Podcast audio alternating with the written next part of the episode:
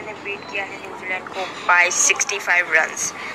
because India ने score किया 191 6.20 overs में, जबकि न्यूजीलैंड ने स्कोर किया 126 18.6 18.5 ओवर में न्यूजीलैंड ने स्कोर किया